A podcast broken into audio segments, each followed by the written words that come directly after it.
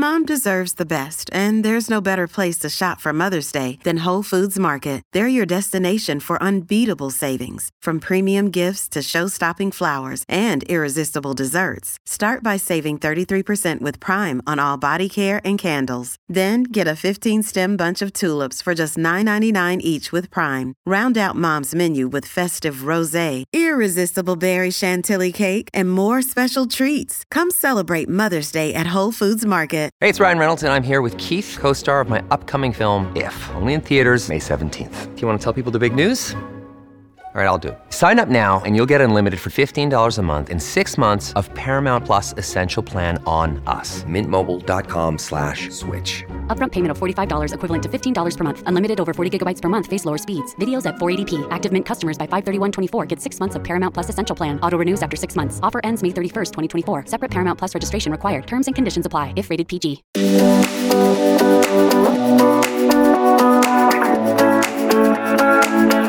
Hi, I'm Alice Liveing, best-selling author, personal trainer, and host of Give Me Strength, where we discuss the positives of living a stronger life physically and mentally with the hope to inspire you to do the same. Welcome to Give Me Strength. My guest today is Arsenal footballer Jen Beattie, who I had the privilege of seeing win the Helen Rollason Award at the Sunday Times Sportsman of the Year Awards last year.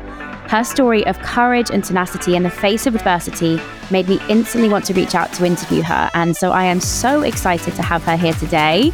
Um, she has said she had a late night last night, but she had a line this morning. So hopefully you're feeling fresh, Jen. I am. Thank you so much for having me. No, it's my pleasure. I'm, I'm really excited to have you on. And um, like I said, obviously, I, I hadn't heard of your story until the award ceremony last year. Was it? It was last year, wasn't it? God, that feels like a long time ago. And I just really found the you know the way that you spoke and kind of your message around everything that you've gone through just so inspiring. And so I'd love to chat through that today. But I really wanted to start you know as a female football player I wanted to hear how you got into it. You know you grew up in a sporty household. When I was reading about you I was like wow her whole family basically seem as though they're sporty. So I'm guessing it was in your blood to go into sport. It must have been yeah I did. I grew up in a very sporty household. My dad and my brother uh, well my dad was a British Lion and a Scotland international rugby player my brother is now retired as well, but he was a, a Scottish international rugby player as well. So the obvious question might be how I got into football, but yeah. I, th- I, think I was just thrown into to all sports to be honest, and just just absolutely loved the sort of active lifestyle. And but yeah, obviously fell in love with football and continued with that. Did you play rugby as a kid? I actually didn't. Rugby was probably the one sport that my dad maybe was a bit hesitant to to let me get into. I kind of tennis, golf, hockey, football were, were the kind of things that well, first and foremost were available at school and kind of that's what my friends were playing as well. So no rugby, but pretty much everything else. And the journey from I guess just enjoying it as a as a recreational thing to being a professional footballer. I mean, I know we're we're living in a time now where women's football is so much more accessible. It's getting the airtime that it deserves, but that wasn't always the case, I'm guessing. So, you know, to see yourself as a professional, did you find that challenging? I guess. Yeah, look, I'll, I'll be honest. What when this question's asked, it's, it's it's hard to put into words, but the job as a, a professional footballer didn't necessarily exist. So I was I was playing f- football purely for enjoyment. You know, playing with boys teams, and you know, I played with one of my best friends at the time as well. But in all honesty, bend it like Beckham Keira Knightley and that whole sort of scholarship to America was kind of that was the dream. That was kind of the big thing that was potentially mm. available. So, I mean, I remember making a UCAS application for university, but but thinking about a year out as well. Sorry, age 17, 18, not really knowing what I was doing, and and then that's when the opportunity to come down to Arsenal came up. But yeah, in all honesty, the the professional football idea for a female just didn't necessarily exist when when I was a kid. I saw this thing on uh, Instagram the other day, which was the 20 year anniversary. I think it was 20 year or yeah, 20 year anniversary of the uh, release of Bend It Like Beckham. Yeah. And I just remember being like, oh my god! First of all, I can't believe it's 20 years, but also wow, that film was so groundbreaking in so many ways, and I think it really inspired so many people to get into football. Definitely, I remember one of my birthday parties was to go and see Bend It Like Beckham. If it was 20 years, so that would have made me uh, 10 or 11. Yeah. And, um, and it, I, will still remember it to this day, you know, taking friends with uh, little pick and mixes that my mum had made up to, to go and watch this film and just fell in love with the idea of playing football. Yeah, no, definitely. The women's game is growing in popularity. I've seen, you know, even I've just seen things online. Um, I followed the sport for ages. And I think my first kind of dalliance into women's football, I went to go and see the um, Euros in France. I think you played in Nice, I want to say, Yeah, about four four years ago. I went to go and watch that. Um, and um, yeah, it just seems as though it's ever growing, and people are more and more interested in in the women's side of, of the game, which is great. What would you say were the obstacles that were in the way of you becoming a professional? You know, things like I'm, you know, for for guys, for example, it's so easy to get funding and scholarships, and um, you know, there are um, schemes that they can go into. But was that the same? As a woman, and do you feel like that's maybe something that has changed or needs to change? Definitely. I, I always say, like, w- women's football has come on so far. I always feel incredibly lucky to to have been able to see it grow from, you know, when I was 18 to now and the WSL being fully professionalized and every team playing and training full time. But I kind of, you know, we have regular discussions amongst the team even nowadays that I think if you're a female still in the in the football industry, you, you just have a responsibility to keep pushing and keep growing and mm. keep you know chapping on doors to to have conversations even no matter what club you're at what if you're in WSL 2 or WSL 1 that we need big clubs like Arsenal like Chelsea like what Man City have done the past few years to to keep growing the game and keep funding women's teams because there are incredible players out there and incredible teams that are just trying to prove themselves. But I think one of the biggest things is probably just attitudes of of general public kind of we've had men's football for so long but now sort of realizing that women's football can be really great and we can get big crowds and there is a product there for, for people to enjoy. I think that's that's one of the biggest things. Definitely. And also the sponsorship and that side of things as well is super important, I'm guessing. 100%. I think Sky Sports came on board this year for our league and that level of exposure you, you can you can see already that the, the game is growing even in, in one season and mm. like what you said even coming to watch I think it was the World Cup in, in 2019 it. in Nice yeah But Football's not my yeah. strongest point, but I was really honoured to be invited. I was like, I have to go and watch this. But when I, yeah, totally. But I, I always find that the tournament years are such markers for, for how much the game is growing when when attendances or, or TV viewers have increased massively and the Euros are coming up in England and I honestly think that'll be another massive turning point for women's football, especially in England. yeah, definitely. And in terms of like when you were coming up as a as a young professional, who were the people that you looked up to? Like who was really paving the way for someone like yourself to to forge a career as you have? I th- well, I think that was one of the the most amazing things about getting the opportunity to come to Arsenal when I was 18 because the players in that era were were Kelly Smith, Rachel Yankey, mm. Alex Scott. They were all Arsenal players. So to come down and, and have that opportunity to not just you know be playing with with role models that I looked up to, but to be training every day with them, it was it was such a, an incredible I guess turning point for me as a person and as a player. But you know, I still look up to them now for what they've done after retirement, going into to coaching and stuff like that. So they're incredible players, but also amazing people for me at that time at my age. Yeah, and they're becoming um, personalities in themselves, aren't they? And I think that's the great thing is that you know you you look at players in the men's game, for example, and a lot of them will go on to have media careers or to go on to do presenting and stuff. And you're starting to see that as well happen from the women's game. Look at someone like Alex Scott, and there are other people. I was just watching. My, well, my boyfriend's very into football, and um, there's an amazing female presenter who I can't remember her name, which is so rubbish of me. But she, you know, sits on the main uh, Sky Sports reporting team, and it's it's great to see that. It's great to see that level of diversity at the top level. Sue Smith. That's Yeah. it, Sue Smith. Yeah, No, she's it- brilliant. It is amazing, and you know everyone's seen Alex Scott and how successful she's been in the sort of media industry, and that you know they're the kind of people I like. I, I speak to Alex all the time and try and catch up with Kaz for a coffee every now and then as well, because it is those kind of people that have gone on to be so successful and are mm. so driven in what they do that you know I know I'm still playing, but you know my mm. my playing time will eventually come to a stop, and mm. I want to be ready for it, not just physically but more so mentally, and those are the kind of people that you, you try and catch up with to kind of just get advice really because they've they've gone through it and have been so successful in what they're doing. So I think it's Yeah, it's definitely one thing that I'm trying to prepare myself for as well definitely. And now talking about your career. Uh, I'd love to hear. Obviously, you haven't finished playing yet, but but thus far, thus far, are there any real highlights you and any things that you really cling on to as an amazing memory?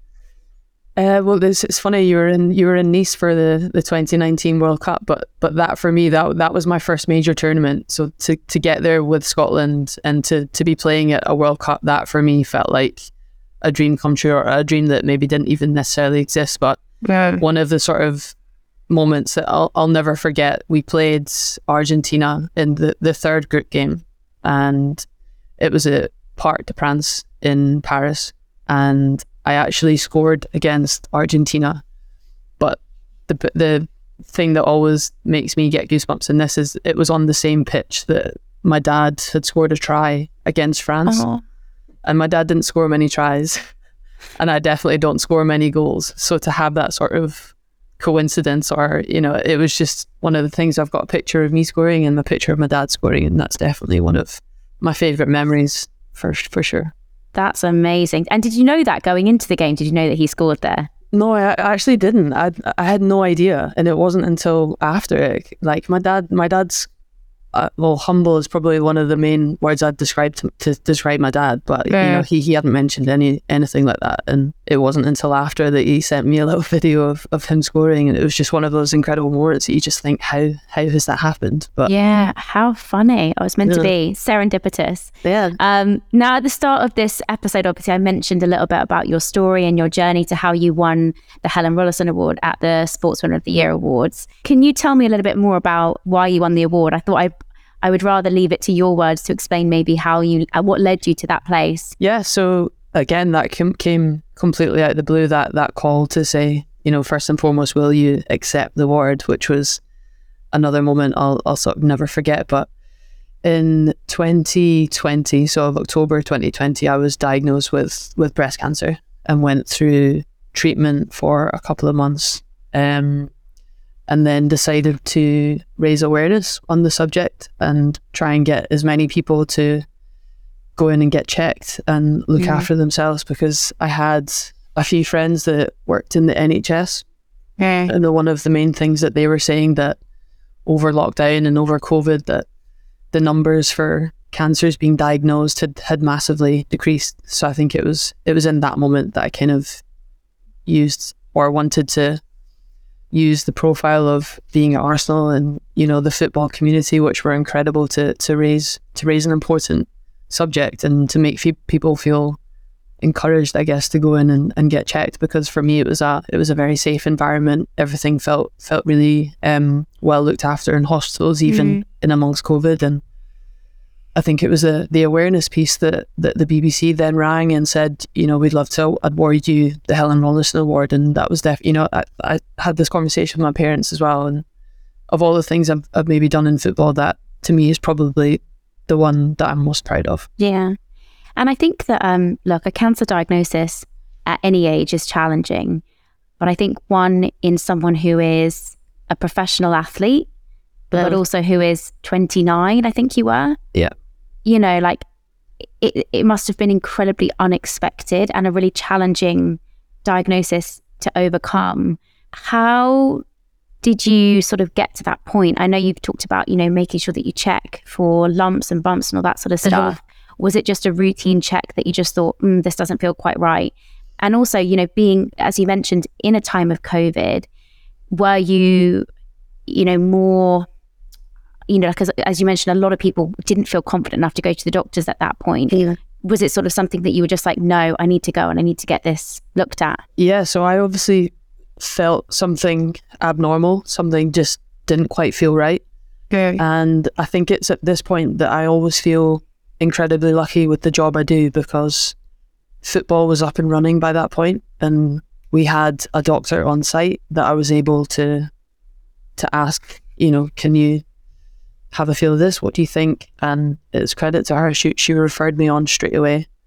Um, got me a checkup appointment that I obviously needed, and after a few tests, that was kind of obviously diagnosis came off the back of that. But I think I feel like I felt very lucky that I was able to go into work and had a doctor there on site to kind of help me through the process because you know I can totally understand why people wouldn't have wanted to go to their GP during during that difficult time. Yeah, definitely. And, you know, when someone hears the words cancer, you can automatically go to quite a dark place. You know, it can feel hugely yeah. ominous and scary. Being only 29, you know, when you heard your diagnosis, how did you remain positive, I guess, and, and, and able to see that journey through and be able to stay uh, in a positive state of mind throughout your your treatment process? I think you know it, it was it was very unexpected. You know, I, I don't have any family history, like you said, professional athlete. You know, look after myself, and it came completely out of the blue. So up until it was kind of diagnosed, I didn't really expect that that would be the outcome. But in all honesty, I, th- I think to answer your question, I, I just gripped on to my teammates and and the people the people around me at that time because obviously my my family were were back home in Scotland. I couldn't necessarily see my friends all the time outside of football. So my team became absolutely everything. And you know, one of the one of the girls asked me that quite recently, and you know, it was like, how did you do it? How did? And I honestly think it was it was the people around me.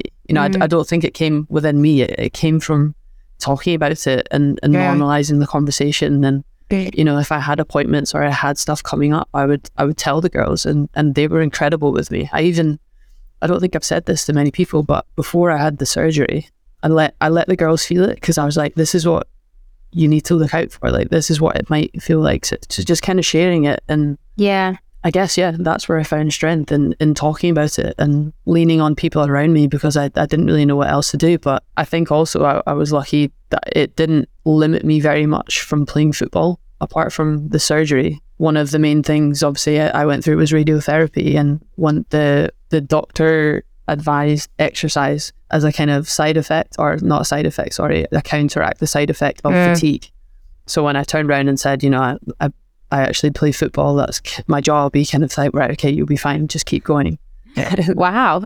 but yeah, but it was it was the one time where I felt normal, or, or yeah. the one time where I, I, didn't feel like I was going through anything. It, it was my complete escape. You know. I, I got outside into the fresh air, was able to run around, and that for me was the one point during the whole process or throughout the day where I'd feel normal and I'd feel that I wasn't thinking about anything health related. So that that definitely got me through it. And I think it's just testament to the fact that you know, we hear about team sports, and I think, you know, I, I, actually, in some ways, I'm sad that at school I was really rubbish at sport because I never got to experience like the buzz of being in a team because I never made the team.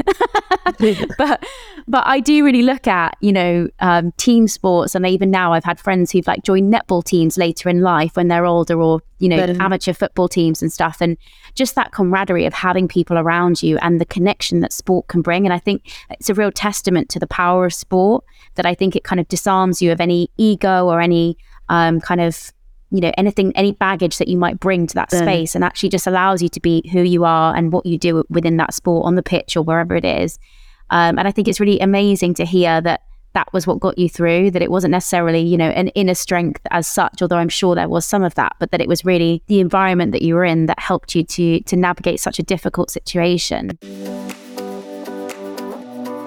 We'll be back after this.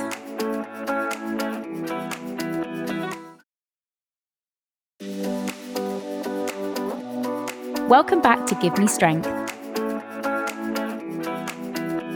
when it came to coping strategies, obviously you've mentioned sport and you've mentioned your team, but was there anything else that you felt, you know, because I know that there are so many people who have gone through this or have friends that have gone through this or family members, you know, in terms of coping strategies for both yourself and maybe those around you as well, was there anything that you found particularly useful or helpful during mostly difficult times, I guess? I think for me, I've, I've always found yoga really helpful no matter what I'm kind of going through. I struggled with a lot of back pain over the past few years, and yoga for me has always been such a massive physical benefit. But that last sort of five, 10 minutes of, of meditation at the end, just allowing you to sort of be still and be within your thoughts or, or not even let your thoughts go anywhere. But that for me is probably more of a mental benefit than it was a physical. Um, and it's still one of my most favorite times of the week is we, again, we, we have a, a teacher that comes into the club and takes us through it sort of once or twice a week. And you know, I think back to, to why I started it was for was for my back, but I think why I continued it was was definitely for, for the mental aspect, just having that space once or twice a week,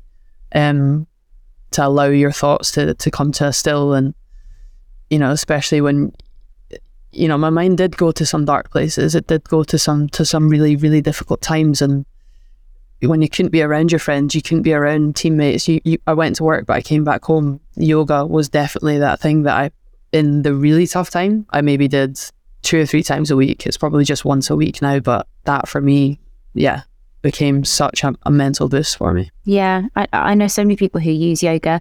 I sort of I love yoga, and I um I have to do it only when I'm on my own because I'm so competitive with it that if I do it in a class, I'm like, God, she's doing more than me, and I don't Yeah. feel like I get I get the benefits of it. But if I do it on my own, I do find that it, it's it's amazing and it and it's so Yeah. powerful in times of like stress. I'm, I don't mind in saying, but I did speak to psychologists. Like they, they Yeah. were hugely helpful throughout that time and, and taught me some things that I, I still use to this day. There's a, a strategy I use called check, challenge, change. Mm-hmm. Check is when an emotional stress comes. So it's check is, is why the, what was the trigger? Why did you think like that? Challenge is what's the best case scenario? What's the worst case scenario? And what's the most probable? Yeah. And the change is what would you say to your friend you know you're, you're giving yourself all these negative thoughts all these all these you know just things that you wouldn't say to your friends so so what would you say Yeah. and that i'll be driving home from training sometimes and you know i might have picked up a niggle or or a negative thought might take over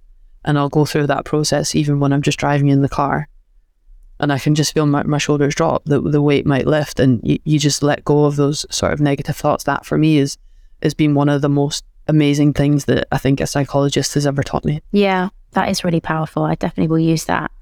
In terms of um, getting your diagnosis, was there anything that you learnt along your journey that you think people might not know or might not expect to know, you know, when it comes to breast cancer? I think definitely one of the things that I learned is that, I mean, my background was also sport. So my background came from if something was, was sore or hurt, you, you went to get it scanned and it was very much black and white and you, you rehabbed it over a certain time frame and then you'd be absolutely fine. Right. When I was diagnosed with breast cancer, it definitely caught me off guard how how long the process can be, how many different types of cancers there are, how many different types of treatment processes there are, and also how how it can be okay.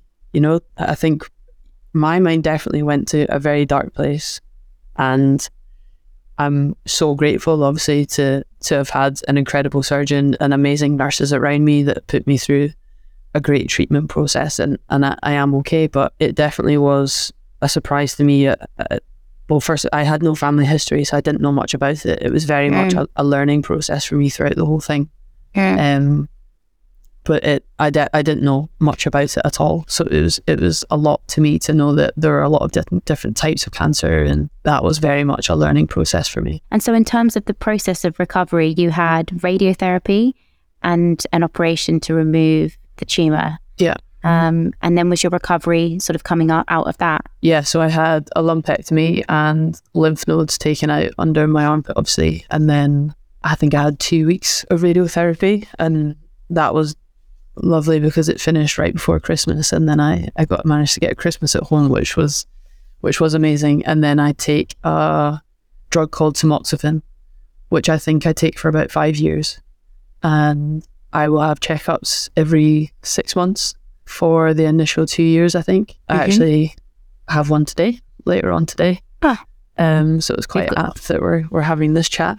Yeah. Um, so yeah, it is it, I feel. I mean, I was diagnosed at stage one also, so mm-hmm. it, I managed to to get a grip of things quite early, which was also helpful for the process. But I really do feel like I'm being looked after, and you know, checkups are there for a reason. And of course, I feel anxious and, and nervous about it. I always feel anxious when this time comes around, but they're there for a reason, and they're there to be checked. And you know, it's it's part of the process, and it's it's now part of my life. Yeah. And it's something that we should all be doing, you know, checking for lumps and, and knowing how to do that as well is really important. And you you said at the start you've made it your mission to, to raise awareness, particularly within, you know, you're, uh, you're the same age as me and in, in sort of our age group, in that younger age group who might not think to necessarily check themselves as regularly or go to the doctors if something doesn't feel quite right. Um, have you got any advice for people um, who are listening to this and thinking, okay, yeah, maybe I should start to just take a little bit more awareness of my boobs and other Uh, bits and, um, you know, where to start with all of that? Yeah, so as when I was younger, I, d- I don't think I really knew how to how to check properly, you know. But obviously having gone through the process of No. of being diagnosed with something, you know, you, you learn how to how to check properly. But the advice I was given by the nurses was the best time to check is sort of day between day six and ten of your cycle. So normally when you come off your period, uh, once a month, because your breast tit- tissue can can change a lot with your cycle, as as we all know. Yeah. Um, and with hot soapy water in the shower, that is the best and most easiest way to check if there's any change or anything that feels different. So that was the best advice I would give, and that's the one that I would always kind of say to anyone who asks. And you know, it, it might sound silly, but there, there'll be times where, again, like you're saying, the benefits of team sport. There'll be times Mm. where even we'll be in the shower and I'll be like, right, okay, quick boob check, Mm. um, and and the girls will do it, and it, it's great, like because it is it is important. Uh, but I definitely didn't know the time around your cycle, how Yeah. breast tissue can change over the course of a month based on that, and it's it's such important information that that people should know. Yeah, definitely. And I think as well, uh, one of the things that I remember being taught, I've had a friend who's gone through breast cancer and she just said as well, get to know your normal because everyone's breast tissue is going to feel different. So, you know, if you know your normal and what your normal feels like, Yeah, you're very much aware of if something then feels abnormal to, to where you're normally at. So I think that's that's really good tips. And I, I didn't know the hot soapy water, so that's a good one. yeah, They do say shower is the best time because Yeah. you're sort of, you know, able to do it nice Yeah. and easily. In terms of your experience overall, is there anything that you feel like this has taught you? Do you have any sort of like new approaches to life? I guess when anything happens to you that's a shock and a kind of, I guess, of re- rethink about where you're at in your life, it kind of can spur you to do different things or to behave differently or to to go after new opportunities, for example. Is there anything that you feel like this has taught you or do you do anything differently as a result? Uh, yeah. I do. It, it might it might sound cliche or surprising, but I, I remember a friend saying to me who actually works in in cancer research, saying, you know, Jen, there's life before football, and then th- sorry, there's life before cancer, and then there's life after cancer, and it genuinely it does. It it changes your whole perception on life, and what I worried about before just doesn't really come into the picture now. I think I appreciate. I appreciate football and my job way more than I probably ever did. I, I knew I was lucky to to do the job I do, but I genuinely love I love my job. It's it's so enjoyable. The fact that I get to play football with mates for a living is just I feel so appreciative of it. It also makes me think about life beyond football though.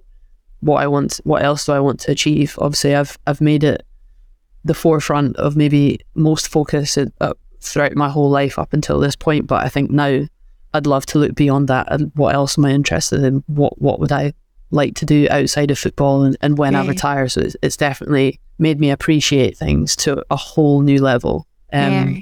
And look forward to, to things after football and, and when I retire. And can you give us an insight into what that might look like? What's on the horizon?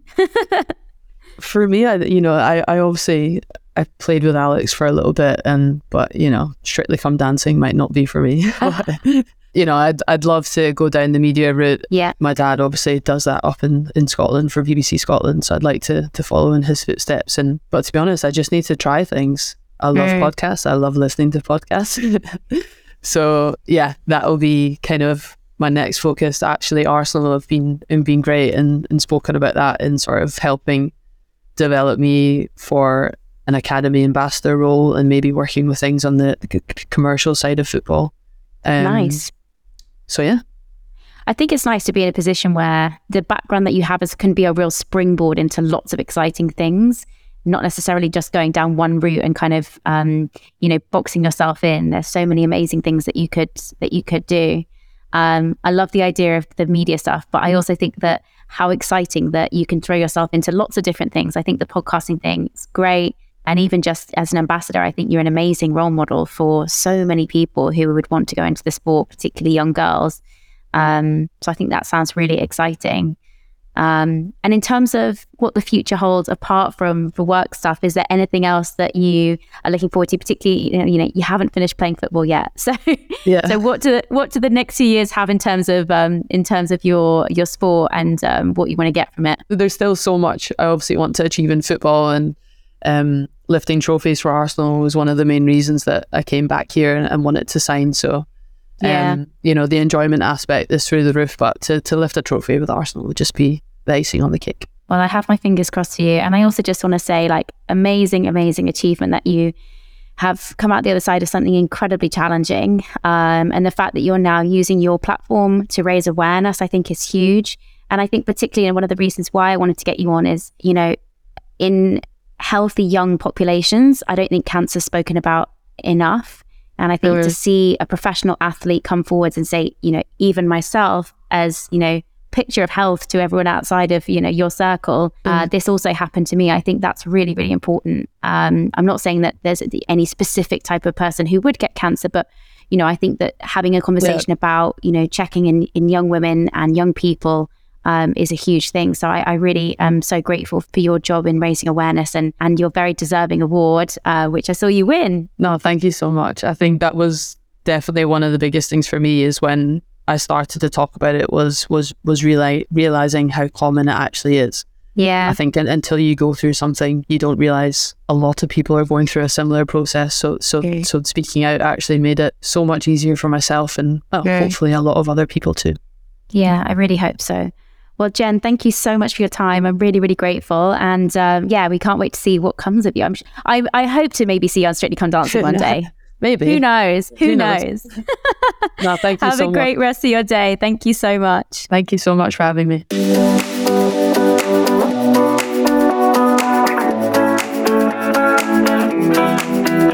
Thank you so much for listening. I really hope you enjoyed that episode. I would love it if you could take some time to rate, review, and follow the podcast as it really helps others to find it. We have a new episode dropping each week, so this will also ensure you don't miss out.